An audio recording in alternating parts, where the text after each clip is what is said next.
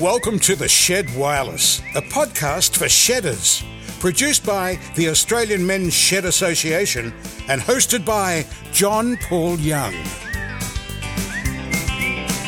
Yeah,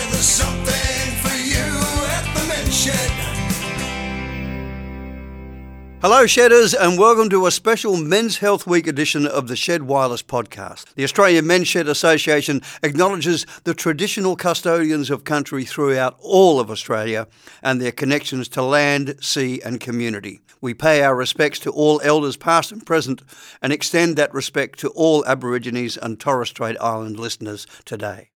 Before we kick off, if today's episode brings anything up for you, please reach out for help immediately. Lifeline is a 24 hour crisis support and suicide prevention service.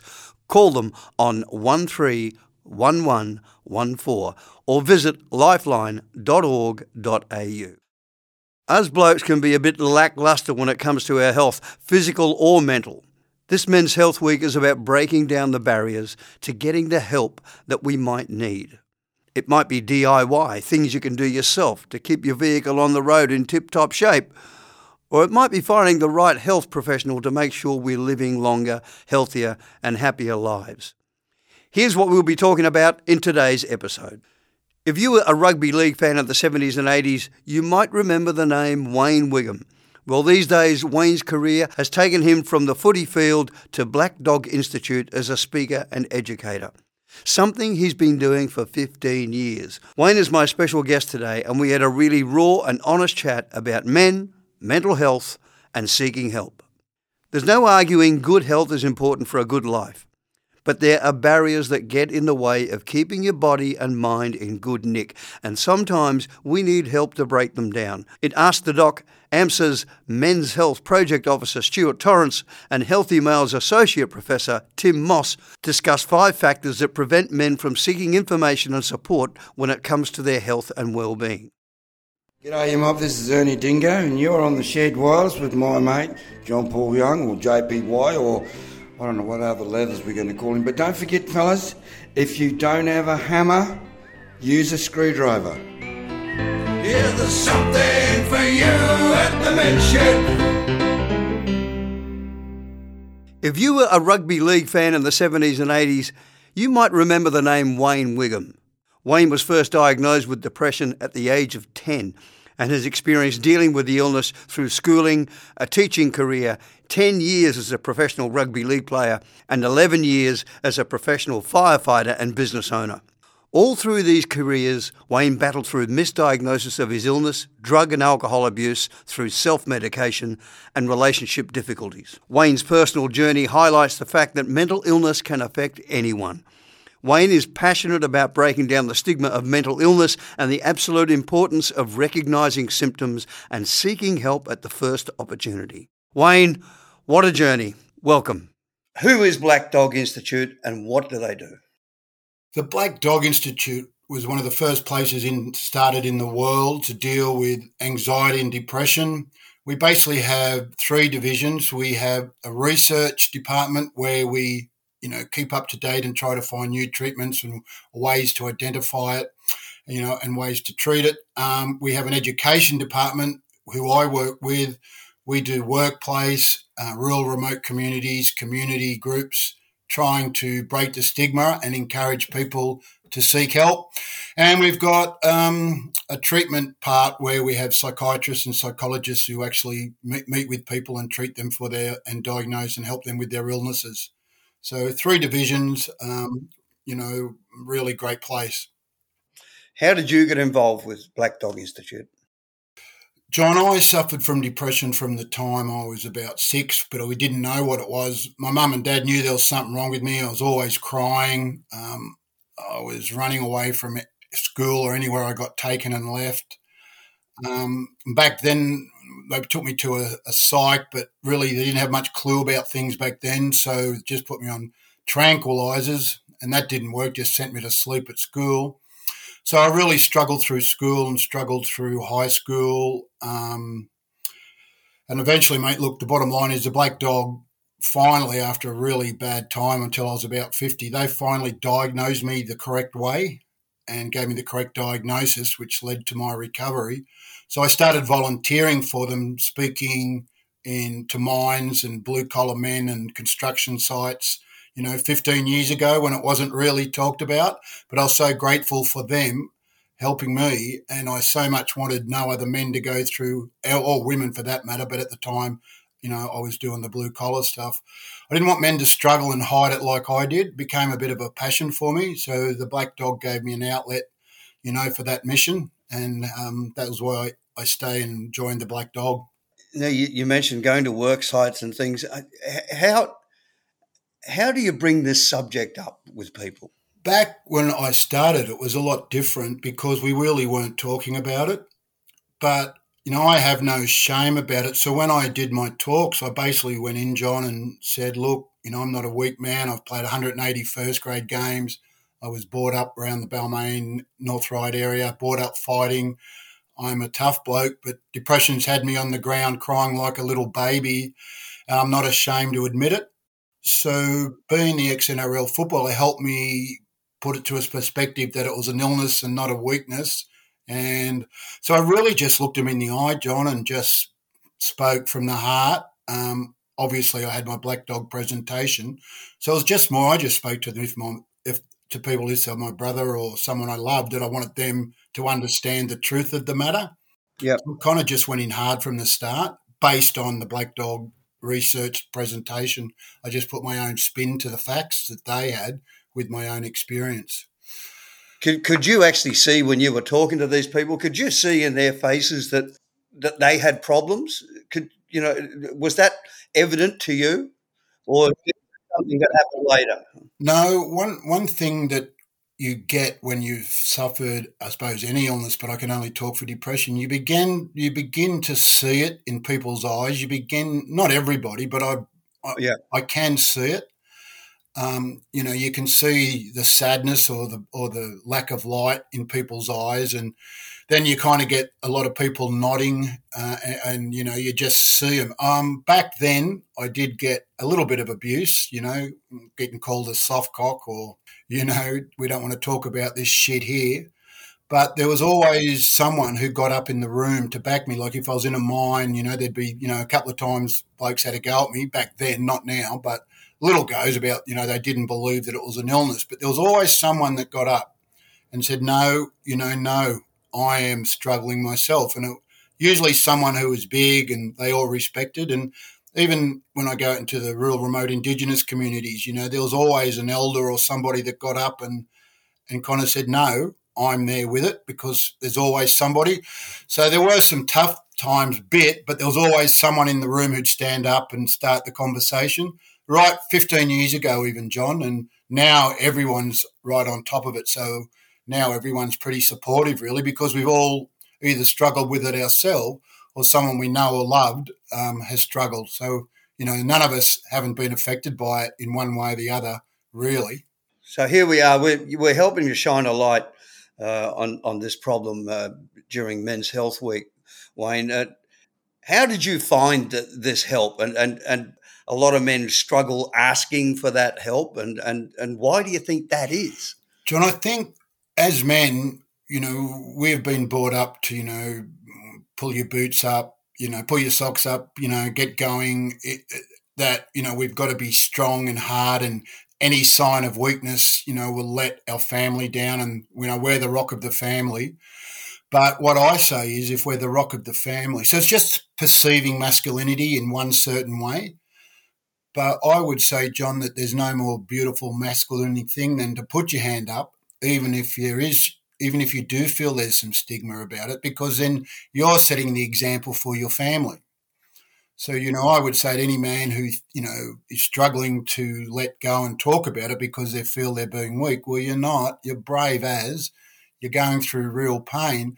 And by putting your hand up, you know, you're saying, well, in our family, you know, if we get physically or mentally ill, we put our hand up. So it's just redefining, you know, what we see ourselves as men, but seeing that by putting a hand up and set an example for others in our family, not to hide it, John, there's no more tough thing to do. There's no more masculine thing to do. And how we look at ourselves, that's the way to be the rock of the family you know. So it's just re-looking at ourselves, and you know, blokes our age, we've been brainwashed a bit, you know, to be that that is what being tough and masculine is. Well, it's just not true. So we've just got to re-look at that a little bit. Um, so that's really how I attack it and how I talk to people because um, I believe it. I, I'm sure that. Well, my opinion on this is that everybody has depression at some time or another. Do, do you agree with that? Most people will struggle with it at least once in their lifetime. Mm-hmm. Um, one out of four people have it at any given time. So if we look at Australia now, I think there's roughly 26 million. You know, what's up? You know, around 6 million are struggling with it now, today. Yep. And I think that's going to get worse. We've been through some really hard times. But out of that 6 million, 64% of people don't seek help. So that's our problem. Our problem is that 64% of people who just live with it. And that really is heartbreaking and a shame. Um, one of the reasons, or you know, a good reason we have such a high suicide rate and attempted suicide rate is that 64% of people that believe it's just them. They think that this is just the way I am, and same with anxiety, but it is not the way you are. It is an illness you have. It is not you. But it, people believe that this is me. With me, John, when I was playing NRL star, like before a game, sometimes I'd be that sad, I'd be crying 10 minutes before we ran on. All right. And I, I didn't know. I hated myself. I thought I'm a football star. You know, everyone's telling me how good I am. I'm, I'm you know, I'm, I'm making good money for a young bloke. Uh, and I thought I thought I was just a selfish person who didn't um, ex- uh, um, appreciate anything. I thought this was me and I was a bad person. And self hatred comes in if you know you, you, you, really don't have a massive reason for it. Um, so you know they're the type of things that can happen to you. Um, depression, you know, there's lots of ways to look at it. In many ways, I look at it sometimes as overwhelm. You know, we just get overwhelmed with a thousand negatives, and um, you know nobody can take take that. But look, the three main ways we get depression is you know chemical imbalance which I have. So, you know, the part of my brain that was getting sti- only supposed to get stimulated when you feel sad was getting stimulated 24 7. So I need meds all, all my life. There's bipolar, which is another one where you fight, you're up and down, you know, either flying high, you can't get out of bed. Yes. That one needs meds as well. And a lot of people end up in jail with that one and only get diagnosed in jail because when you're on a manic high, you can really do some things that, you know, aren't you at all. But the main way we get it is circumstantial, you know, and we got too many hits in life. Yep. Uh, one after the other, and it can put any anyone away and take anyone down, and that kind of overwhelmed feeling of everything negative. But the main thing to know is like with my depression or someone who's got it another way or circumstantially, or when we get there, we all feel the same and we all get the same things. Mine or yours is no worse than anybody. The other thing we have, John, is men saying, well, you know, I, you know, my life isn't as bad as this bloke. I have no right, or I shouldn't be depressed, or I shouldn't be anxious because you know my life is fine. Please don't do that, guys. Your pain is real. Your illness is real. It doesn't matter whether we feel we should be there or not. It's an illness and it can get anybody. And we've all been punched in life really hard the last few years. So, and the other thing is men think they're weak if they're living with it. I, I'd rather you break my two legs, John, put me over the back fence rather than go through that again. So if you are living with it, I salute your bravery, but I'm asking you to take the next step and go and seek help and, and help me redefine masculinity and set the example for your family. So I think we just got to relook at all that. But that's what's happening now. Yeah. And it is the way it is right now. That 64%, John, that don't seek help, we've really got to do something about that. We've really got to encourage people to seek help. Well, well, on that, can you explain the process for getting this help? Do you go and see a doctor or a psychologist?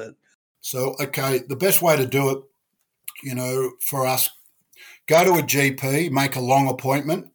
Yep. And bleed your heart. Like you might be getting really sad thoughts and thoughts that you think are so strange you wouldn't tell anybody, but that's just not true. Right. We any if any of us sat down, if any other people, those guys out there who are or women who are suffering depression, if we sat down together and had a coffee and went through what we think, what we feel, they'd be so similar. So don't try and hide or be ashamed of any of your thoughts or what your negative voices are telling. It's really important to tell the GP everything. Because the GP can then make a better diagnosis. Depending on what the GP says, they'll probably they could give you a referral to a psychologist. And I ask a question when I go into schools, and I ask a question of men and women, and everywhere I go, it's a really simplistic question. I say, in your life, who are you going to have the most conversations with? And the answer is John yourself. Now, with the young, you know that, and we know that, but many people don't. They think they're the only ones that have that non-stop. You know, what am I going to have for dinner tomorrow? What am I going to see my son? You know, blah blah blah. But sometimes when those voices start saying you're a loser, there's no hope, I'm ugly, everyone hates me. If you're those type of negative voices, that's a massive sign of um, depression or anxiety, if it's telling you to be worried all the time. We assume our children know that everyone has non-stop self-talk but no one actually tells them. And it's a really good message to pass around because so many people, especially our young, if we don't tell them that non-stop self-talk and, you know, like, well, you know, we're talking about dinner, what I'm doing, if we don't tell them that everyone has that, they can think they're the only ones, and then they're more likely to believe the voices. So that's just a simplistic way to do it. But when you go to the GP, bleed your heart. They could tell you they think might think you need a psychologist. Now, psychologists basically trains you to con- uh, combat the negative self talk and how to deal with it mentally. If you get, if people think, if they think you might have a chemical imbalance like me or many others, then they might send you to a psychiatrist. Now, a psychiatrist is really a, a chemist. He will listen to all your symptoms, listen to what you are, and if he thinks you've got a chemical imbalance, he'll give you meds that take out that chemical imbalance. So they're the difference between a psych and a psychiatrist, psychologist and a psychiatrist. One of the other big problems we have, John, is there's a real fear about taking medications for depression or anxiety. Mm-hmm. Um, I think we've got a hangover from the one flew over the cuckoo's nest days. Look, I'm on tabs and it, it hasn't impacted me at all. Too many people think it's a weakness or that it's going to change their personality or make them into a dribbling, you know, sleeping fool, but it just doesn't. The fear of meds is a real big worry. There's no other illness where people would not take their meds if they had to.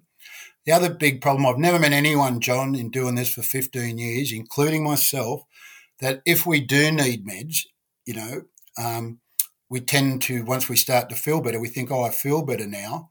And I've never met anyone who hasn't gone off their meds by themselves because that's just that stigma over the medication and then they fall again. Sometimes when we get depression from being overwhelmed, we might need meds just for four, six months just to get us off the ground. Yeah. Be in a space where we're well enough to listen to the psychologist to fight the negative voices. So it's pretty good that, you know, when you've been down for more than two weeks in a row and getting negative self talk and tired and just no joy. The quicker you get to a doctor, then the quicker we can turn around the thought processes that lead you into a depressive or anxious state. So they're the things that are happening. Don't be scared of meds. If you do get it put on meds, please don't take yourself off when you feel better because you'll just go down again. And if you are put on meds for, oh, you know, because you've been punched so many times, you know, in life, um, yep. you know, don't be scared. John, I say that, you know, the cliche life is a game. You know, we probably all heard. Well, if it yeah. was a game, John, it'd be rugby league or AFL. We're all going to get the shit bashed out of us at times. Mm-hmm. That is it. So I would say to every guy listening that what, um, whatever job you've had, whatever you've done in life, be proud of yourself. I'm, I was a professional athlete for 10 years, but every job I've had has had more pressure on it than being a professional athlete. Whereas professional athletes now, the biggest, meanest, toughest of them, they put their hand up to go and get help. And everyone think if their game's not on, and everyone thinks it's a wonderful thing. Well, boys, the game of life is harder than rugby league or AFL. You get more hits.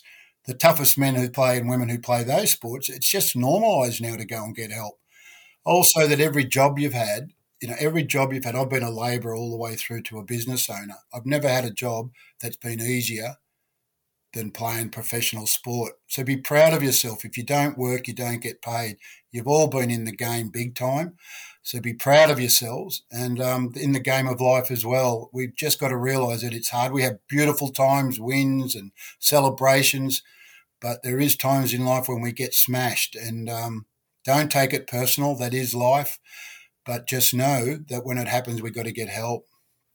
So, Wayne, Um, I, I, I applaud you for uh, for the things you've just said, um, especially uh, about going to a GP and starting there and, and pouring your heart out. I think that's um, uh, that's so important because that's that is that first step, and, and I think that's uh, that's where people really need uh, a hand. Um, when you started to get well, how how did things change for you? John, I um, well, you know, I actually was pretty bad. You know, I I got to a real bad point.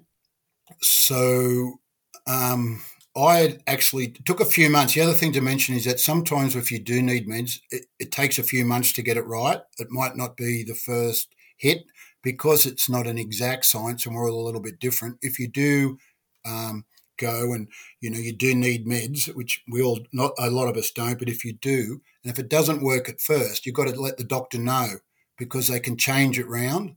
For me, it took probably three, four months to get it right for me, John, I was sitting on the back porch one day, and I'd always struggled, always. And um, I was sitting on the back porch at my home, and all of a sudden, I just looked at the trees, and they looked green and greener, and the sky looked bluer. And all of a sudden, I had a kind of calm feeling. I felt okay. I felt, I think it was good, and I realised it was the first time in my life I'd probably ever felt what we define as normal. So it was pretty mind-boggling.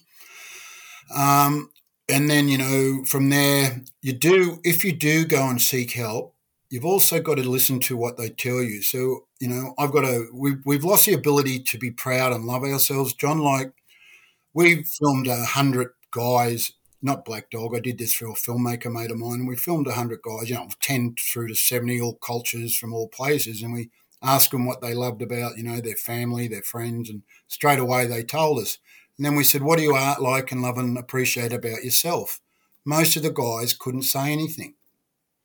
Mm. So it's, you know, for me, it's really important to, you know, for me, I even found it hard to look at old football videos to feel good about myself. I'd, I'd put them on and go, Oh, you big head, you can't look at this. You can't feel good about the past. Yeah. But it's really important to be proud of yourself for the things you'd have done in your life, and that's getting to work and supporting your family or supporting yourself, and you know being a good friend when you have been, and, and trying to be the best, whatever. So you know, so I give myself five minutes a day, or I try to, when I look in the mirror and said, you know, you're a good man, you did your best, you know, be proud of yourself, because we all get voices of what failures, and we all get we all the negative thoughts come in uninvited. We've got to invite the good ones in Yep. So once you do seek help, you know, you've got to practice the and you know the simplistic things of life that when we get a bit older, we know the simple things are the most beautiful things. You've got to keep yourself grounded. You've got to look at yourself in the mirror and be proud of what you have done in your life and how hard you tried. Um, and you know, John, the exercise is important, but it's really hard as we get older to get that. But when you get a sweat up, the body produces nature's antidepressant, which is endorphins one of the troubles we have with the young generation is because they're playing computer games and not getting out and about like we're used to, they're not producing nature's antidepressant. And when you exercise and get a sweat up, it also burns cortisol. Cortisol is the um, chemical that causes stress. But as we get older and we can't get out and exercise like that, we also get caught up with not producing those chemicals. But mm-hmm. the shortcuts are there. For me, honestly, if you get into a sauna or a steam room, for me, it's like running 10 Ks on a hot day. I come out and I'm, it really produces the endorphins, burns the cortisol, and you'll feel a lot better. I probably put I put hundreds of people onto that. If you can't get to a sauna or a spa, just try the really hot bath. You know when you can hardly get in, and when you get used to it, you put a bit more hot water in it. So when you get out, you sweat. That's a really good way to bring yourself up a little bit so you can start working on the other. So they're just a couple of tips I had to throw in there, mate.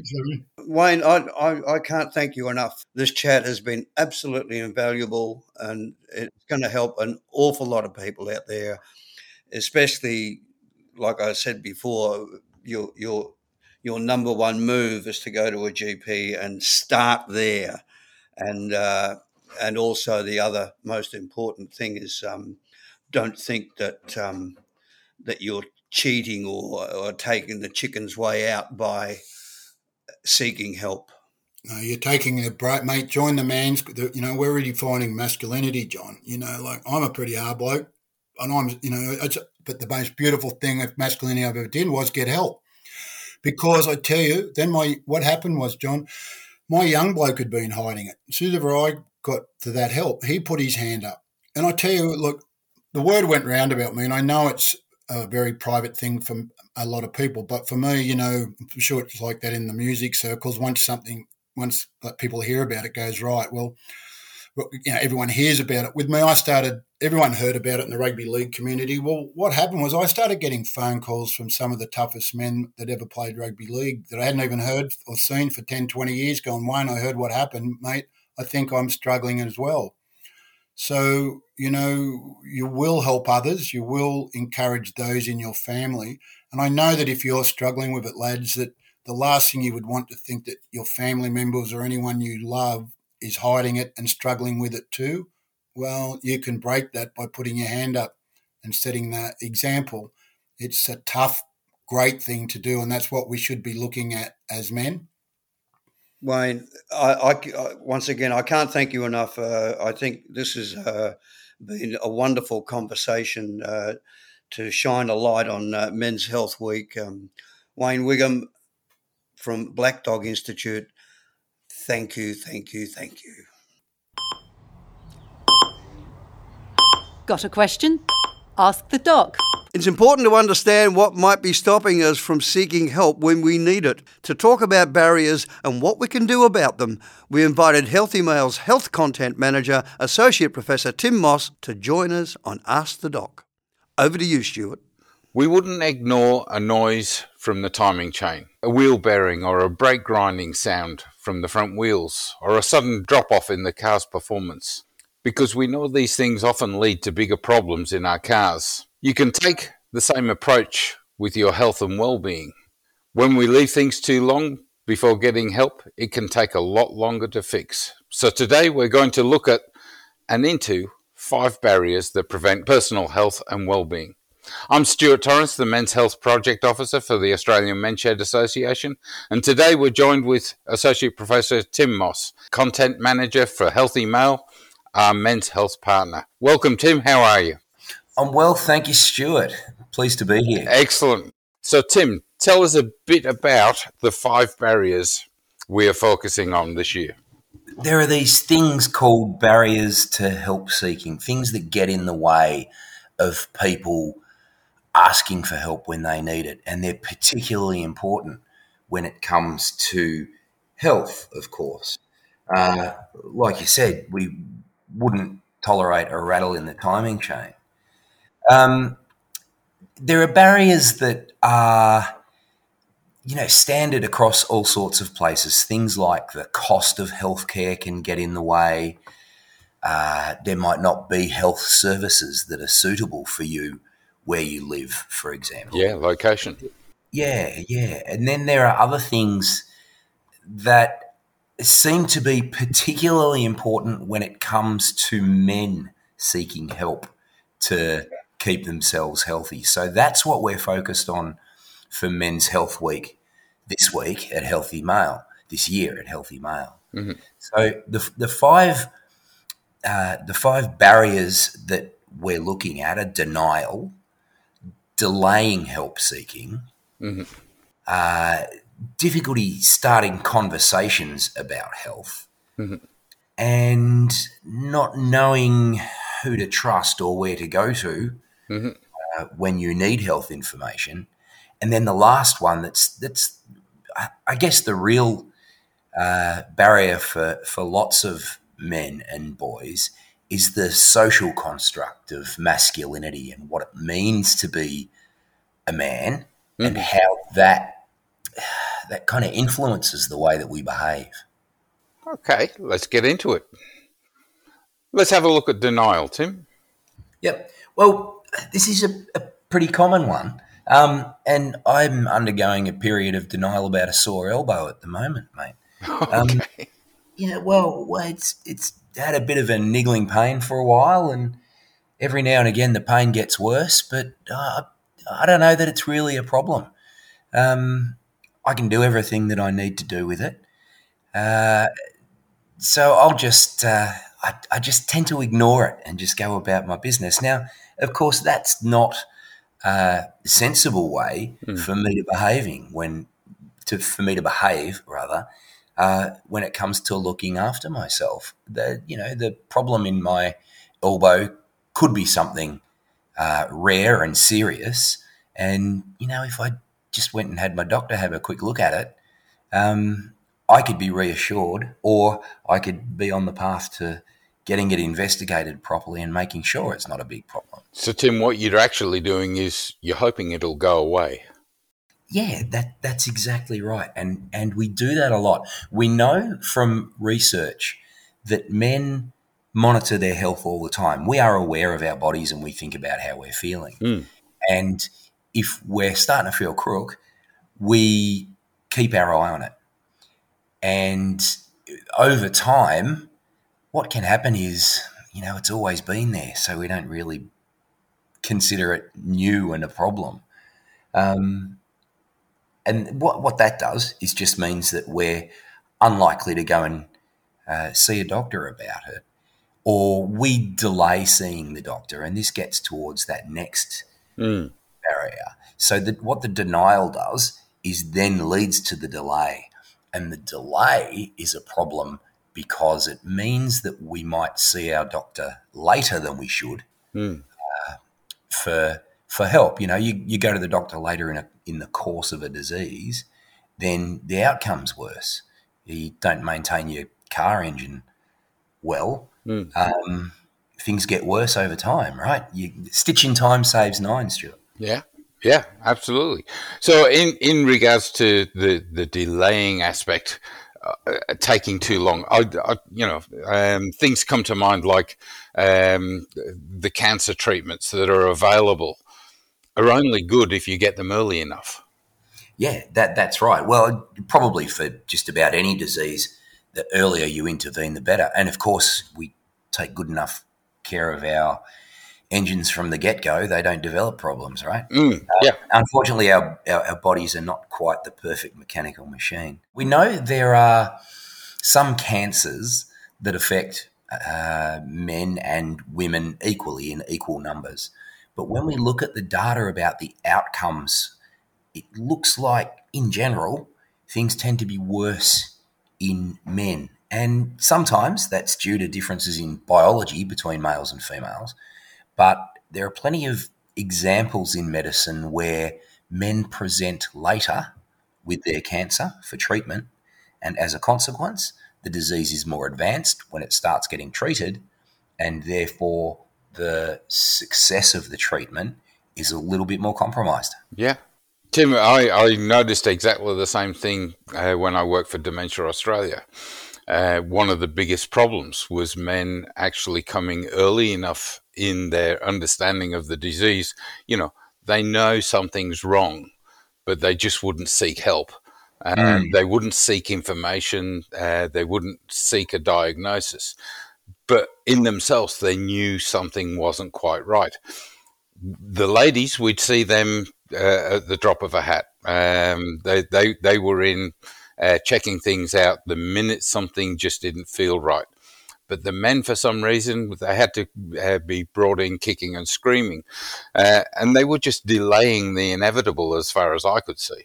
But there was a lot of things that could have been done for them um, to help them uh, if they'd have come in early enough. So, yeah, I, I think you're right. Across the board, uh, getting in early uh, and not delaying is a better way to go. Let's let's have a look at um, starting difficult conversations. We were talking about incontinence.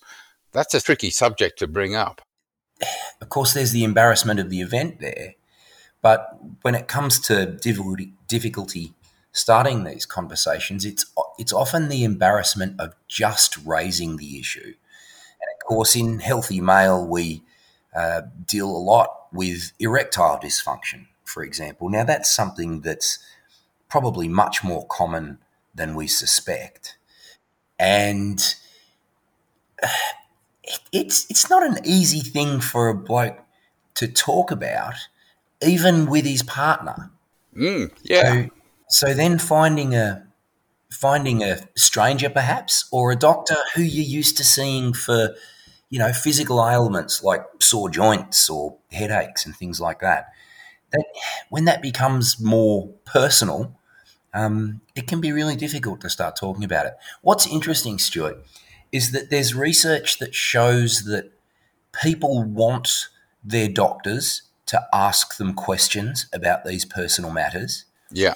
And doctors think that people need to talk about these personal matters more, but they are sometimes reluctant to start the conversations themselves too. Yeah. Yeah. So you find yourself in this catch 22 where where neither side wants to actually start the conversation but everybody knows we need to have it yeah. and everyone knows knows there's something happening like for, for instance, talking to your partner, uh, for instance, about erectile dysfunction, uh, about incontinence, and, and the like, I'm sure your co- uh, your partner has uh, has noticed lack of performance, uh, infrequency of performance, uh, skid marks, um, you know, uh, wet wet um, under undergarments and uh, and the like.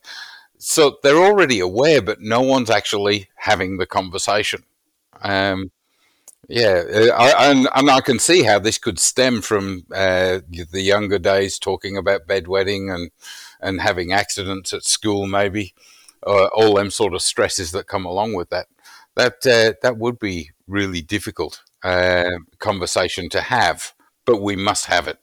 Yeah, absolutely. I mean, these these problems, health problems, are often signs of uh, something else underlying the health problem. So, you know, if it's a problem with uh, urinary continence, it might relate to your prostate. Mm. Uh, so, it, it, makes good sense that you you get that seen to mm. as quick as you can. Um, with with erectile dysfunction, it might be that your your cardiovascular system needs a, a bit of a look. So, okay, uh, yeah, we, we should see, we should have our symptoms diagnosed as quick as we can. So, Tim, the next one is rather interesting to me. Perceived trust of health information. Now, I, I would have thought most people would trust their doctor. Um, is that what we're talking about here? Uh, yes. Uh, lots of people do a little research before they go to the doctor anyway. Mm-hmm. So, actually identifying trusted sources that you might find information from before you go to the doctor mm-hmm. can be a concern. And and we, we can see some some people get misguided by health information that they read on the internet, for mm. example. Mm-hmm. Um, trust trust's a big one, and and especially if we go back to those personal problems and mm-hmm. you know the embarrassment around around things that you find it difficult to talk about. Our our relationship with our doctors or whoever it is that's providing our health care is informed by our past experience with those people or people like them. Yeah. And if you've gone to a doctor before who didn't help you with your back pain or who gave you a diagnosis of one thing and some medication and you weren't getting better, so you saw another doctor and they thought it was something else and they gave you some different medication, it, it, it can be difficult to, to know who's right. Mm. And even when we know, you know, there are health practitioners, there are doctors, nurses, local pharmacists that we can go to for advice, even knowing who really to trust within that can be a bit of a challenge for some people. And and sometimes, obviously, the the accessibility of of those people. Um, I know quite often I've gone to a chemist for advice uh, rather than wait uh, to get into my doctor because I, I, knew I could see my chemist straight away. Um, but having built that trust over the years with my chemist on, you know, gone in, I've got a runny nose. What do you recommend?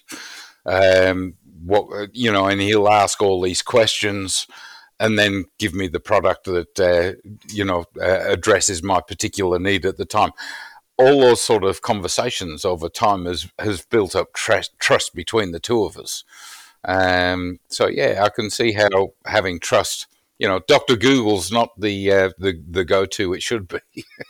no, no, that that's right. Mm. I think um, I think having a relationship with a doctor who you can trust is one of the most valuable things, at, at least personally for me. I know it is. I got told years ago to find a GP who's the same gender as me and about the same age because they know about the sort of things that affect me. Um, and uh, yeah, that's worked for me. So, Tim, let's now have a look at the masculinity issue. Yeah, this is the one that I think underlies all of those others, Stuart. Mm. Um, whenever I think about this, I think about men's reluctance to ask for directions. Mm-hmm. And we get raised by our parents and our teachers and our peers and society to, you know, be strong, soldier on, uh, be independently capable. And the way that that so- socialization affects our behavior has profound influence. You know, it, it, it influences the way that we relate to our loved ones and friends and people we work with. Um, but it also influences the way that we behave when we when it comes to our health. I can tough this out. There. Yeah, I can tough this out. Or, or, or, there's other others more in need than me. You know, the, you, you you're standing up and saying, you know, I'm going to put others first, and right there, I can see my dad. Um, my, my dad's a, a, nurse by by training, and um, you would think uh, he would be totally aware of his his medical cir- circumstances, but he always thinks, you know, there's there's that few uh, number of doctors and nurses out there someone always needs it more than I do. And he'll always put other people first and he'll think he can tough it out. Um, whereas, you know, had he have gone earlier, the, the difficulties that he's faced through his life uh, probably wouldn't have been a problem. Yeah, I, I think we can all relate to that. And, and especially, I think, when we look look at our fathers and uncles and grandfathers who uh, you know, their their role as provider and protector is is so instilled in them that uh, you know they might delay going to the doctor or not go to the doctor because they just can't afford the time off work because we need the income coming into the home. Yeah. Um, I think. I think. Um, well, at the end of the day, Tim, there's nothing weak or soft about seeking health information because if you did uh, delay uh, and tough it out, things could get so much worse. So your your perceived issue with you know uh, losing wages by taking an afternoon off to go and see the doctor could become weeks and months off. Um, you know where you're going to lose that income uh, because the health situation has got worse. Um, and that masculinity um, has, has got to change to an extent. Do you think we're doing any better these days uh, with the younger audience? Oh, Stuart, I have two young men, and they are far better uh, than I am when it comes to taking care of themselves. Yeah, that that masculinity also leads to men and boys taking risks with their health. Mm-hmm well. Um, you know, and they're general. You know, the the young people I know, young men and boys that I know, their health behaviour in general is mm. better than what I saw of me and my peers um, when I was their age, and and and I think that translates through, it extends through too to uh, how they behave when they're unwell. My my bigger of my two young fellas copped COVID and was out of action for two weeks. He felt really crook. Mm-hmm. He was just getting better, and then he got the flu. Um, but he's a smart young man, and he knew that he just needed to stay home and rest and get well. Um, if that was me back in the day, uh, I don't know. I would have would have tried to push through and be tough. Yeah, yeah. No, good on him. When yeah. seeking health advice, the best thing you can do is put your trust in the experts, reputable, science backed online providers. Your GP for one, your, your uh, chemist for the other, and other health professionals are all out there to actually give us the information that we're seeking. You know, uh, Tim We've talked about denial. We've talked about delaying uh, masculinity, uh, difficulty starting health conversations. Uh, but it's most important that we get the trusted information that we need. There are things that you can do it yourself to manage your health and well-being. Eating well, exercising obviously come to mind. Connecting with friends through the, the local shed or another social type of group even looking up a Health Direct's symptom checker. And you can do this via uh, malehealth.org under the resources tab. And of course, there are things uh, you need to get checked on a regular basis with your body mechanic, and that's your GP and other health professionals. To keep your body in good shape and pick up the problems early, check out healthymale.org.au, uh, malehealth.org.au they have all sorts of uh, resources available for you that you, you can go through and point you in the right direction to get some good advice. Thanks so much, uh, Associate Professor Tim Moss, for your information and joining us today. Uh, Stuart, thanks heaps for having me on. It's been a pleasure, and I hope we can catch up again soon, mate. I'm Stuart Torrance, and this is your lot from Ask the Doc. Until next time, look after your health and well-being. Thank you. For a great range of resources and tools to help you live well, head to the Spanner in the Works website. You can just search it up or go to malehealth.org.au. Everything you hear on the Shed Wireless is created to inform and is not intended to be a substitute for personal advice from your doctor.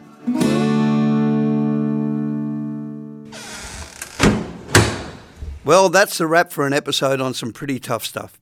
There's really nothing more important than looking after your health, and to borrow Wayne's words, we can help change some of the perceptions about masculinity and toughing it out by simply putting our hand up when we need a bit of help. You can visit malehealth.org.au for loads of information on all aspects of your health and well-being or book in that long consult with your GP for an annual service. Until next time folks, goodbye. don't matter if you work with wood or fabricating metal is the thing you understood. Whatever is your game, same. Yeah, we can do it all at the men's shed. Short, fat, tall, skinny, hairy, bald. In the shed, it's welcome one and all.